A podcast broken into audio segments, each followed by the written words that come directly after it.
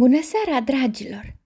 Continuăm uh, pățanile lui Buratino și de data aceasta aflăm dacă Carabas Barabas i-a spus lui Buratino taina cheiței de aur. Duremar și Carabas Barabas trecură încet pe lângă peșteră. În timpul luptei, vânzătorul de lipitor se pitise de frică într-un tufiș. Când uh, totul se sfârși, Așteptă până ce Artemon și Buratino se făcură nevăzuți prin iarba deasă și abia atunci se apucă să smulgă cu mare greutate barba lui Carabas Barabas, învăltucită și încleiată de trunchiul pinului. Ei, da bine te-a mai potcovi băiatul, spuse Duremar. Va trebui să-ți pun pe ceafă două duzini din cele mai bune lipitori. Carabas Barabas se puse pe urlete. Hai să o pornim cât mai repede pe urma nemernicilor ălora. Carabas Barabas și Duremar porniră îndată pe urmele fogarilor. Își croiau cu mâinile drum prin iarbă, cercetând cu deamănântul fiecare tufiș și scotocind pe după fiecare moviliță. Văzură fumul ce se înălța la rădăcina bătrânului Pin, dar nu le trecu prin minte comuleții de lemn s-au adăpostit în peșteră și că pe deasupra au mai aprins și focul. Pe nemernicul de Buratino am să-l tai bucățele, bucățele cu briceagul mormăi Carabas Barabas, furios din calea afară. Fugarii se pitiră în fundul peșterii. Ce-i de făcut? Să fugim? Dar Artemon, oblojit din cap până în picioare, dormea somn adânc. Ca să-i se vindece rănile, câinele trebuia să doarmă 24 de ceasuri în șir. Să lase oare pe credinciosul câine singur și fără ajutor în peșteră? Nu și nu! Ori scapă cu toții, ori pierd cu toții. Ascunși în fundul peșterii, Buratino, Piero și Malvina se sfătuiră vreme îndelungată în șoaptă și hotărâră să aștepte zorile, să ascundă intrarea peșterii cu crengi și, pentru mai grabnică însănătoșire a lui Artemon, să-l hrănească în somn.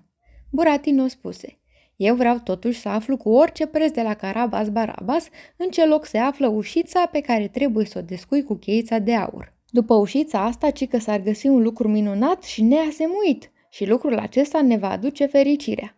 Mi-e frică să rămân fără tine, mi-e frică, scânci Malvina. Dar de ce? Nu-l ai pe Piero? E, el doar să spună poezie bun. Ca un leu am să o apăr pe Malvina, sări Piero cu glas răgușit, așa cum vorbesc de obicei răufăcători învechiți în rele. Tu nu mă cunoști încă. Bravo, Piero, de mult trebuia să te porți așa. Și Buratino o luă la fugă pe urmele lui Carabas Barabas și ale lui Duremar. Curând, dădu cu ochii de ei.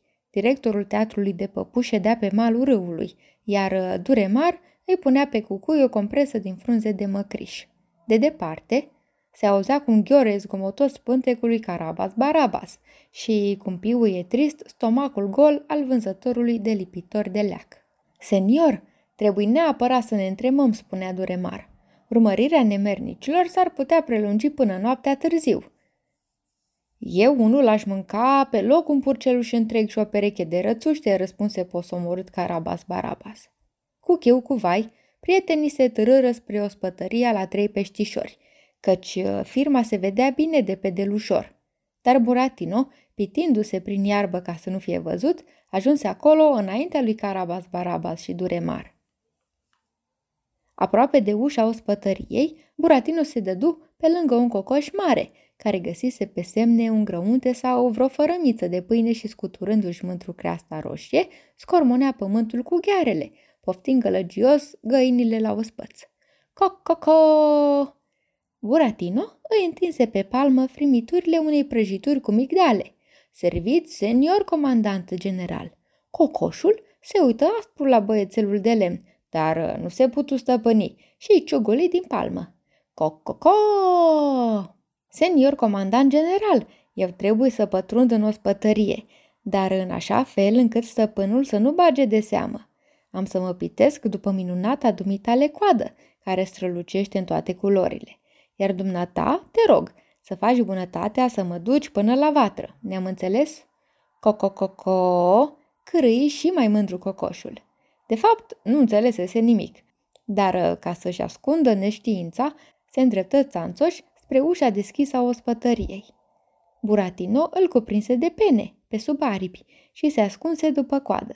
Și așa, tiptil, tiptil, pătrunse în bucătărie chiar până la vatra unde trebăluia stăpânul cel chel al ospătăriei, învârtind la flacără frigările și cratițele. Piei de aici, hodoroc bătrân bun de supă, țipă stăpânul la cocoș, făcându-i vânt cu piciorul. Cot, codac! Făcu cocoșul și apoi, cu un țipă deznădăjduit, zbură drept în uliță, la găinile care dădeau semne de spaimă. Buratino se strecură pe furiș pe lângă picioarele stăpânului și se piti după un urcior mare de lut. În aceeași clipă se auziră glasurile lui Carabas Barabas și Duremar. Stăpânul ospătăriei le ieși înainte, înclinându-se adânc în fața lor. Buratino se vără în ulciorul de lut și se ghemuie acolo. Ei bine, dragilor, continuăm mâine pățanile lui Buratino și aflăm împreună taina cheiței de aur. Până atunci, vă urez somn ușor.